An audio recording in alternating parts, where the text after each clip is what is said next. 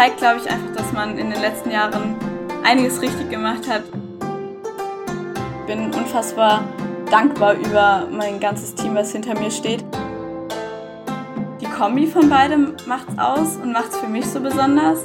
Ich liebe beide Sportarten sehr gern. Hallo zusammen und herzlich willkommen beim Team Deutschland Paralympics Podcast. Ja, herzlich willkommen zurück, müssen wir eigentlich schon fast sagen. Wir sind's wieder, Dorian Aust und ich, Philipp Wegmann. Und wir haben zusammen mit euch in der Community ja schon die deutschen Athletinnen und Athleten zu den Paralympics nach Tokio begleitet. Natürlich machen wir das auch jetzt im Winter wieder. Es geht wieder in den fernen Osten, dieses Mal nach Peking. Paralympische Winterspiele in Peking und in Folge 1 haben wir ja sozusagen die perfekte Staffelstabübergabe von Tokio nach Peking. Sie war nämlich in Tokio dabei, ist die Para-Nachwuchssportlerin des Jahres 2021 und ist dazu noch aktive Wintersportlerin und war auch im Januar bei der WM in Lillehammer. Bei uns heute ist Merle Menje. Bevor wir starten mit äh, dir, Merle, möchten wir uns noch kurz bei unserem heutigen Partner bedanken. Dieser Podcast wird unterstützt von der Sparkassen Finanzgruppe. Überall in Deutschland stehen die Sparkassen an der Seite der Menschen und ermöglichen ihnen die wirtschaftliche und soziale Teilhabe. Im Sport engagieren sie sich jährlich mit über 90 Millionen Euro für Vereine, das deutsche Sportabzeichen, die Eliteschulen des Sports, für die Athletinnen und Athleten von Team Deutschland und eben auch vom Team Deutschland Paralympics. Und warum? Weil es um mehr als Geld geht. So, jetzt aber rein äh, in Folge 1. Merle, schön, dass wir mit dir quatschen dürfen. Schön, dass du bei uns bist. Ja, hallo, danke für die Einladung. Ich freue mich sehr. Merle, wir haben es gerade schon mal kurz aufgezählt. Du hast wirklich ein Wahnsinnsjahr hinter dir. Nachwuchssportlerin des Jahres 2021. Die Paralympics in Tokio als Riesenerlebnis mit zwei vierten Plätzen. Doppel-Europameisterin im Rennrollstuhl. Die Para-Snow-WM im Januar. Dazu noch die Schule mit Abi nächstes Jahr dann. Und das alles mit gerade mal 17 Jahren. Sag mal, wie viele Stunden hat dein Tag? Also bei mir wird das nicht alles reinpassen. Ja, das stimmt. Also es ist irgendwie immer wieder verrückt, dass ich das irgendwie in 24 Stunden packen muss. Weil, ja. also du schläfst nicht quasi. ja, doch, das ist halt auch leider sehr wichtig für einen Sportler, ähm, genug Schlaf. Deswegen, ja, also ich würde mir manchmal wünschen, dass meine, meine Tage ein bisschen mehr Stunden hätten. Das stimmt schon. ist denn dieses Programm, was du da, da abspulst, auch so ein bisschen der Grund, warum du jetzt nicht äh, bei Peking dabei bist? Weil sportlich hättest du äh, ja mitfliegen können. Ja, also das ist definitiv ein Grund mit dazu, weil es einfach eine, eine unfassbare Belastung ist mit äh, zwei Sportarten und mit der Schule noch nebenbei. Ja, das ist, ist viel und man darf auch bei solchen Events nicht vergessen, das ist das Größte, was es gibt für einen Sportler und das ist eine große Belastung körperlich, aber auch ähm, psychisch. Und deswegen habe ich für mich persönlich beschlossen, auch, dass ich nicht die Energie aufbringen kann, wie ich in Tokio schon aufbringen konnte. Und das dann für mich beschlossen habe, dass ich nicht ähm, ja, zwei Paralympics innerhalb von sieben Monaten schaffen kann. Und war es denn dann eher die körperliche äh, Belastung, die du jetzt angesprochen hast, oder tatsächlich die mentale? Das äh, muss man ja auch erstmal alles verarbeitet haben, die ersten Paralympics äh, mit dem ganzen Trubel drumherum. Und ja, abschalten war ja sozusagen danach auch nicht, weil es ging ja direkt weiter. Ja, das stimmt. Ähm, ja, ich glaube, man kann so ein bisschen beides sagen. Ähm, körperlich ist natürlich auch diese, die, diese Trainingsumstellung ein großer Punkt. Ähm, ich kann zum Beispiel beim Langlauf auch gar nicht so viele ja, Trainingsstunden rein investieren wie beim Rennrollstuhl, weil die Schneekilometer einfach super wichtig sind beim Langlauf. Und das kann ich mir neben der Schule gar nicht erlauben oder gar nicht investieren, so sehr wie ich das mir wünschen würde. Ähm, ja, weil ich einfach nicht so wie beim Rennrollstuhl jetzt ähm, direkt nach der Schule auf den Schnee könnte. Ähm, das ist einfach da nicht möglich und da habe ich auch so ein bisschen das Gefühl gehabt, dass ich mich da noch nicht bereit fühle und noch nicht diese nötigen Schneekilometer habe, die man, ähm, ich sag mal, für eine, für eine Top-Leistung dann auch ähm, braucht. Das war eine sehr schwierige Entscheidung, weil ich einfach meinen Sport sehr, sehr liebe. Ja, da auch eine, eine große Leidenschaft einfach für habe und ähm, das ist nicht einfach so, ja, okay, ich, ich gehe nicht dahin und dann ist okay. Ähm, aber ich glaube, letztendlich bin ich froh und ich stehe total hinter dieser Entscheidung, weil es einfach, ähm, glaube ich, ja, ich nicht das hätte zeigen können, was ich, äh, was ich mir darunter vorstelle und was ich eigentlich könnte oder was ich eigentlich auch zeigen möchte. Ja, deswegen bin ich eigentlich, eigentlich glücklich über die, die Entscheidung. Nichtsdestotrotz ist es eine schwierige Entscheidung gewesen. Ich finde, es ist vor allen Dingen äh, eine extrem rationale und erwachsene Entscheidung, wenn du das alles so abwägst, ne? Weil so als Außenstehender würde man ja erstmal denken, ja, wenn man die Chance hat, zu den Paralympics äh, mitzufahren, auf jeden Fall machen. Wie kann man da überhaupt drüber nachdenken? Das ist ja, das ist ja so das Erste, was einem so in den, in den Kopf kommt, ne? Ja, äh, definitiv. Also ich meine, es ist das Größte für einen Sportler, äh, da mal starten zu dürfen. Und ähm, ich wäre auch sehr gerne die Wettkämpfe gelaufen, so ist es nicht. Ähm, aber ich glaube, man muss auch immer bedenken, was, was noch alles daran hängt. Und äh, da gibt es ein davor und währenddessen und aber auch ein danach. Ja, was ganz, was ganz praktisch war einfach für, für Tokio, ähm, das war in meinen kompletten Sommerferien. Also sobald ich von der Nominierung wusste, bis eine Woche nach Tokio, äh, hatte ich Sommerferien. Da ist einfach diese Riesenkomponente Schule weggefallen. Und ich habe das in der Wettkampfvorbereitung, aber auch während den Wettkämpfen gemerkt, dass da einfach diese Komponente weggefallen ist äh, und ich mich nur auf den Sport konzentrieren konnte. Und das war ähm, ja auch ein unfassbar befreiendes Gefühl. Deswegen, ich glaube, man, man muss sich da Gedanken drüber machen und auch irgendwie realistisch darüber nachdenken, wie viel einem das jetzt bringt oder ob es einem so viel Stress bringt, dass, es, dass man es dann gar nicht mehr genießen kann. Und jetzt ist es ja quasi eigentlich umgekehrt. Äh, jetzt drückst du die Schulbank, bist in Abi-Vorbereitung, wenn man schon so will. Nächstes Jahr äh, wird es ernst. Ähm, hast viele Sprachen, haben wir äh, erfahren. Das heißt, jetzt sind es eher Bücher lesen und so, äh, während die anderen um Medaillen dann kämpfen. Aber also ist es ja nicht so, dass du jetzt sportlich gar nichts machst. Was steht dann bei dir an statt Medaillenkampf? Ja, genau. Also jetzt diese Saison ist hauptsächlich auch mal so ein bisschen mehr der Fokus äh, aufs Training, aber ich werde definitiv auch noch Wettkämpfe machen. Das sind dann eher so, so kleinere Sachen, weil ja auch unsere WM von 2022 auf 2023 verlegt worden ist. Das heißt, wir haben gar nicht mal so diesen äh, ja, Saisonhöhepunkt äh, dieses Jahr. Das wird dann bei mir eher schon auf die Marathons drauf rauslaufen, ähm, Ende des Jahres. Ähm, oder dann auch einfach eher ein paar kleinere Wettkämpfe dieses Jahr, genau. Wir haben es äh, eben schon angesprochen, du warst ja auch bei der Para-Snow-WM im Januar in Lillehammer in Norwegen. Das heißt, du kennst natürlich das äh, deutsche Team, was jetzt äh, nach Peking fliegt, ich sag mal, in- und auswendig, kennst äh, die Leute, da sind gute Freunde dabei, die jetzt hinfliegen. Wie wirst du das Ganze verfolgen und vor allen Dingen, wie wirst du Kontakt haben? Ist da äh, wirklich dann so ganz viel WhatsApp hin und her, um trotzdem irgendwie so ein bisschen dabei zu sein, sozusagen? Also zumindest deutlich mehr als äh, der Normalo? Ja, also ich fühle mich natürlich schon dem Team super verbunden und es ist halt auch irgendwie, ja, was Besonderes, dann so die Mannschaft dann dort zu sehen ich werde es auf jeden Fall ganz viel verfolgen. Und ja, ich denke, ich werde auch immer mal wieder Kontakt mit denen aufnehmen, auch wenn ich mich da jetzt sozusagen gar nicht mal so viel, so viel einmischen will, weil man ja auch dann die Sportler auf ihren Wettkampf vorbereiten lassen will. Aber ja, ich werde es auf jeden Fall verfolgen und ich, ich drücke ihnen die Daumen und ich, ich freue mich, das ähm, auch verfolgen zu dürfen, ja. Wir haben eben schon mal Tokio immer mal wieder touchiert und wollen noch mal jetzt ganz kurz da noch mal hin zurückgucken, weil es ist ja das absolute Highlight deiner noch sehr jungen Karriere bisher gewesen. Du hast eben schon gesagt, das war im Sommer, äh, halbes Jahr Abstand.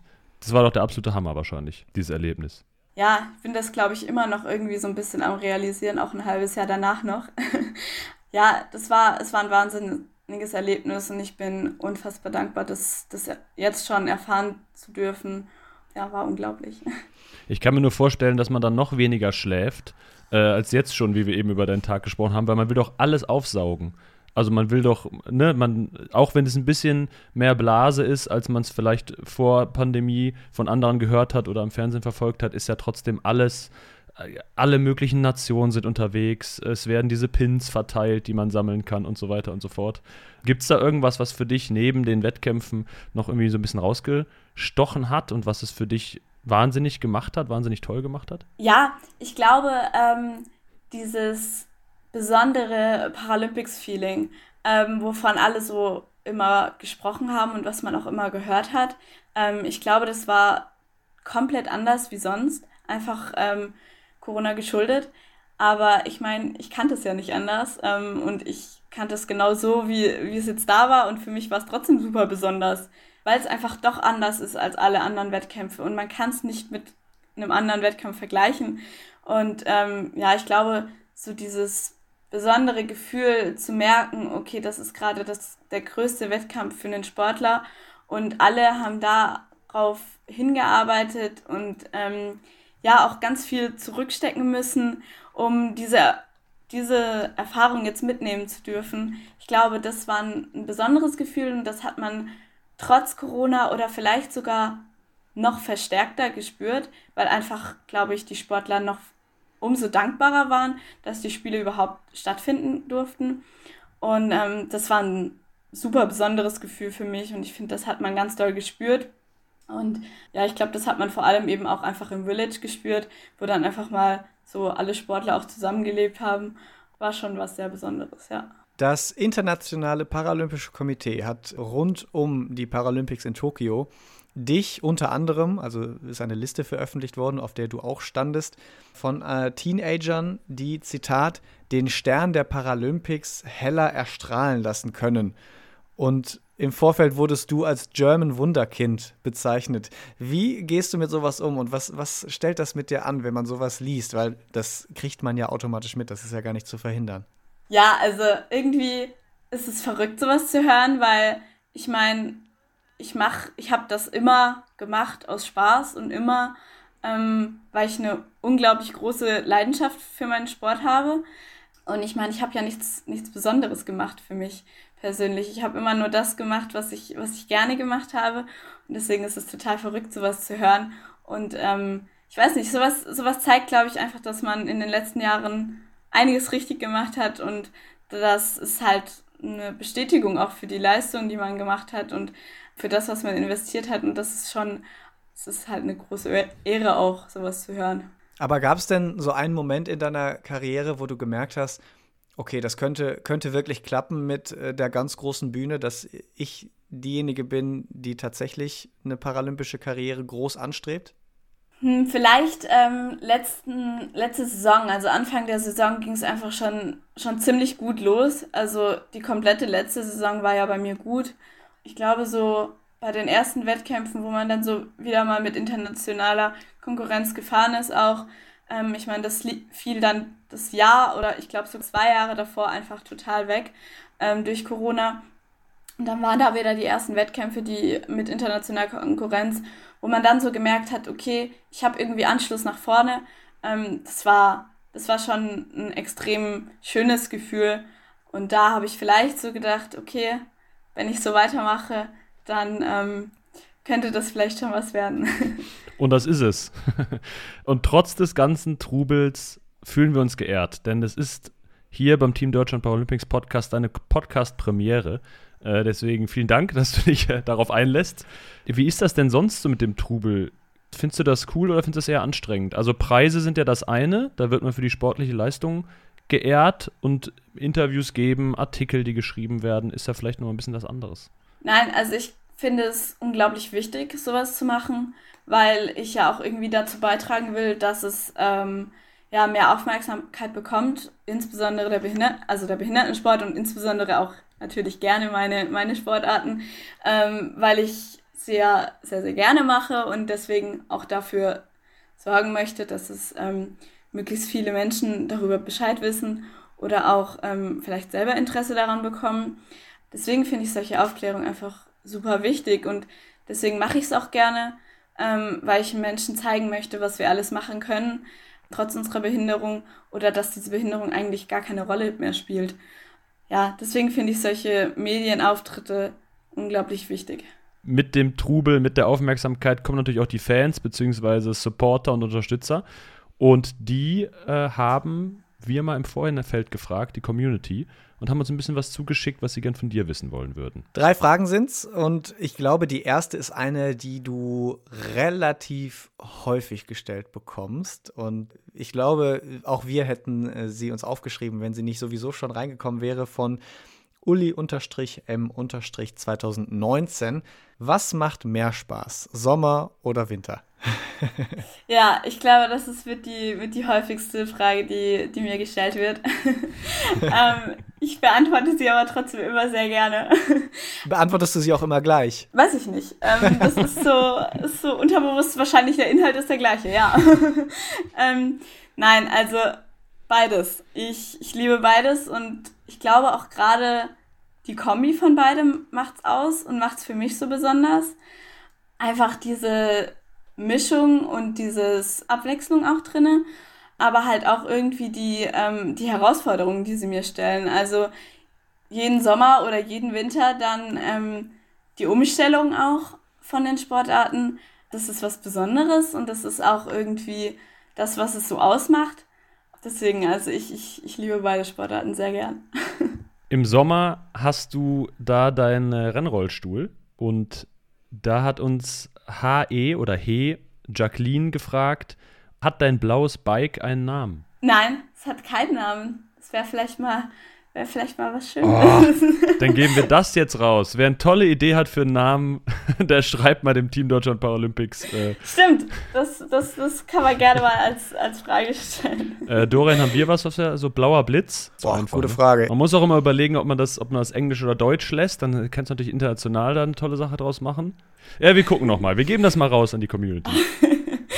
ja. Dann kommen wir auch schon zur dritten Frage von MS Anders Gesund. Merle, was treibt dich an und wer gestaltet deinen Trainingsplan? Kommen wir zurück zum Sportlichen. Ja. ja, was treibt mich an? Ich glaube, die, ich glaube, die Leidenschaft ähm, für den Sport und diese, den, den Spaß, den ich, den ich eigentlich in jedem Training verspüre, der treibt mich an und der zeigt mir auch jedes Mal, was ich alles schaffen kann.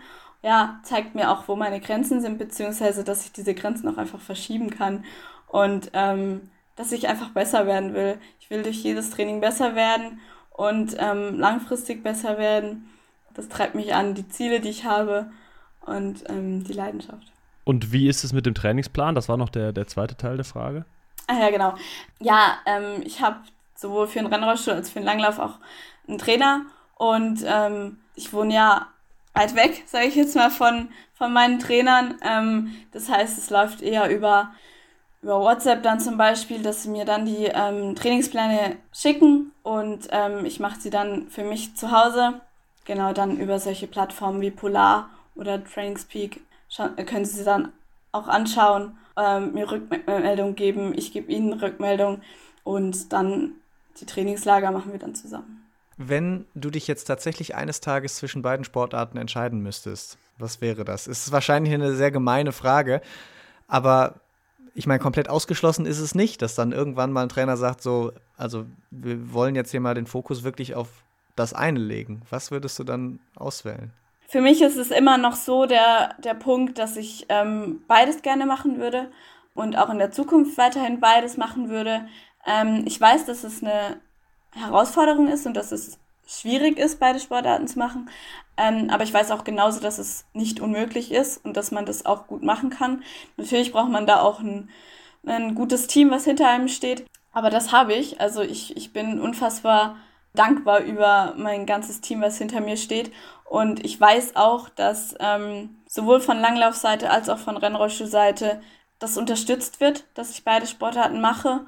Dafür bin ich dankbar und ich hoffe, dass ich den Weg auch so weitergehen kann ähm, mit meinem Team, das hinter mir steht, in beiden Sportarten. Gibt es denn da auch so Sachen, die du vielleicht äh, deinen Gegnerinnen voraus hast, weil du beides machst? Also gibt es irgendwas äh, vom Rennrollstuhl, was dir beim Langlauf dann Vorteile bringt oder umgekehrt? Ja, definitiv. Also die zwei Sportarten, die ergänzen sich sehr gut.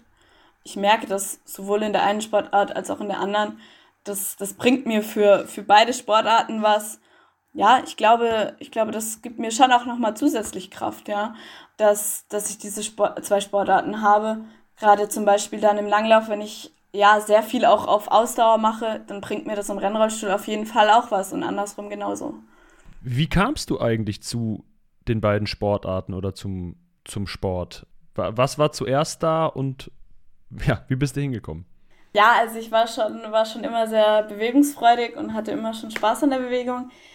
Und dann gab es 2011 bei uns äh, im, im Nachbarort sozusagen waren die deutschen Meisterschaften vom, vom Paraleichtathletik. Und da habe ich so das erste Mal ähm, Rennrollstuhl gesehen äh, und war total fasziniert. Und dann hatte mich auch meine damalige Trainerin ähm, angesprochen, ob ich nicht auch mal Lust hätte, das auszuprobieren. Und dann bin ich 2012 ja, auf so einen ersten Schnupperlehrgang gegangen und habe da Rennrollstuhl ausprobiert und hatte total viel Spaß. Und dann bin ich sozusagen so dabei geblieben. Winter kam dann sozusagen 2013 dazu. Wir waren schon immer als Familie ähm, viel im Schnee unterwegs. Wir waren immer in den, im Urlaub, auch in der Schweiz. Und irgendwann hatte ich auch nicht mehr so viel Lust, ja, ich sag mal, im Schnee nur auf dem Schlitten zu sitzen, ähm, weil Rollstuhl und Schnee verträgt sich nicht so gut. Mhm. Ähm, das heißt, ja, irgendwie wollte ich mich dann auch irgendwie bewegen im Schnee und dann hatten wir da geschaut, ob es da eine Möglichkeit gibt, auch ähm, Sport im Schnee zu machen. Und dann sind wir eben auf den Langlauf gekommen und das habe ich dann 2013 im, im Sommer aber tatsächlich ähm, das erste Mal ausprobiert. Genau. Sehr cool. Ja, damit kommen wir so langsam dann tatsächlich auch äh, zum Ende unserer Folge. Allerdings haben wir uns da noch so eine kleine Besonderheit ausgedacht. Wir möchten nämlich in den nächsten Wochen allen Athletinnen und Athleten, Trainern, Ärzten, die wir hier mal haben werden, die Teil des Team Deutschland Paralympics sind, die gleichen Sätze immer so hinwerfen, die dann vervollständigt werden müssen. Das gilt natürlich jetzt auch für dich. Wir müssen sie an der einen oder anderen Stelle vielleicht minimal abwandeln weil du nicht nach Peking fährst, aber ich glaube, das äh, ist überhaupt gar kein Problem. Ich starte mal mit dem ersten. Der lautet eigentlich, mein wichtigster Moment auf dem Weg nach Peking war. Für dich ist es dann jetzt, mein wichtigster Moment auf dem Weg in den paralympischen Spitzensport war. Ich glaube, der, der Weg ähm, war letztendlich, dass ich immer wieder so, so dran geblieben bin und auch immer wieder ähm, mir neue Herausforderungen gestellt habe glaube, es gibt gar nicht so einen, einen Punkt, der wichtig war, sondern eher so diese Entwicklung und dass ich den Weg überhaupt gegangen bin. Der hat mich dazu gebracht, dass ich, ähm, dass ich letztendlich mal bei den Paralympics starten durfte. Deswegen, also ich würde sagen, es gab keinen wichtigen Punkt, sondern eher, eher den Prozess, dass ich immer wieder trainiert habe, dass ich immer wieder mir neue Ziele gesteckt habe, auch ja, mir Herausforderungen gestellt habe. Ich glaube, so dieser Weg. Das Gastgeberland China teilt bei den Jahren ja auch immer äh, quasi ein Tier zu oder ein, ein Jahr hat immer auch ein Tier, was dazugehört. 2022 ist in China das Jahr des Tigers. Und jetzt äh, müsstest du für uns vervollständigen, wenn ich ein Tier für mein Geburtsjahr wählen könnte, wäre das? Ich glaube ein Delfin, weil ich finde Delfine unfassbar coole Tiere und ähm, auch mein, auch mein Lieblingstier. Ähm, es ist auch so ein bisschen ja, das Tier, wo ich ganz lange auf meinem, auf meinem Rollstuhl hatte, äh, genau, auf meinem früheren Rollstuhl, äh, was, mich, was mich ein Stück von meinem Leben auch begleitet hat. Ähm, ich finde Delfine schöne Tiere und interessante Tiere und ich glaube, deswegen würde ich, würde ich einen Delfin wählen. Wir wollen eigentlich diese Illusion nicht kaputt machen, aber wir haben natürlich nachgeguckt, was denn dein Geburtsjahr-Tier ist und es ist der Affe. Kannst du damit auch was anfangen? Mit Affen bin ich auch vollkommen okay. Nein, Affen, Affen finde ich auch gut. Es stand da, dass Affen äh, verspielt und neugierig sind und wenn sie mal ein bisschen Mist bauen, dann kann man ihnen nie lang böse sein, weil sie charmant und witzig sind. Also es ist, ist ja auch eine schön. nette Beschreibung. Ja. Und dann kommen wir zum letzten, zum dritten Satz. Die Paralympics in Peking bedeuten für mich. Ich glaube, das kannst du auch beantworten, wenn du nicht vor Ort sein wirst. Die bedeuten mir trotz allem viel, weil es irgendwie so der Punkt ist, ähm, dass ich überhaupt so nah daran gekommen bin. Ähm, es irgendwie zeigt, dass, ja, dass ich doch auch relativ viel richtig gemacht habe in den letzten Jahren. Es ja trotzdem irgendwie auch zu, zu unserer Mannschaft jetzt gerade gehört. Also es gehen ganz, ganz großer Teil von der Mannschaft hin. Ich glaube, die bedeuten mir trotz allem viel, ähm, weil ich sehe, wie viele aus der Mannschaft dahin gehen, mit wie vielen ich auch den Weg sozusagen gegangen bin. Und ähm, ja, deswegen freue ich mich nichtsdestotrotz ähm, sehr, die Spiele auch zu verfolgen. Sagt Merle Menje zu Gast in unserer Auftaktfolge des Team Deutschland Paralympics Podcast. Und äh, wir wünschen dir bei diesem Verfolgen der Winterparalympics von der Couch. Äh, das ist nicht das Schlechteste, so werden wir es auch machen. Äh, ganz viel Spaß und dann auch eine gute Saisonvorbereitung. Vielen Dank, vielen Dank, dass ich dabei sein durfte. Wir beide jedenfalls hoffen, dass ihr da draußen auch alle Spaß beim Hören hattet. Abonniert diesen Podcast gerne auf euren Lieblingsplattformen und lasst uns eine Bewertung da. Fünf Sterne am liebsten. Und klar unterstützt das Team Deutschland Paralympics auch gerne auf den Social Media Kanälen. Und wie ihr heute auch gehört habt, könnt ihr da auch aktiv ein bisschen teilnehmen bei Social Media. Ihr könnt bei der nächsten Folge mitwirken und auch da Fragen an die nächsten Gäste stellen. Also da einfach mal immer wieder reingucken, dann bekommt ihr das alles schon mit. Wir sind Philipp und Dorian und melden uns dann schon ganz bald mit der nächsten Folge vom Team Deutschland Paralympics Podcast. Bis dahin und Woman Ding. Das heißt übrigens so viel wie wir hören uns auf Ja, ich weiß Mandarin. jetzt auch nicht, ob das, ob das verständlich war oder ob das vielleicht falsch ausgesprochen war. Das muss man noch, das müsst, könnt ihr uns auch mal sagen. Gerne. Philipp, ich habe eigentlich gedacht, du bist jetzt äh, fließend äh, in Mandarin.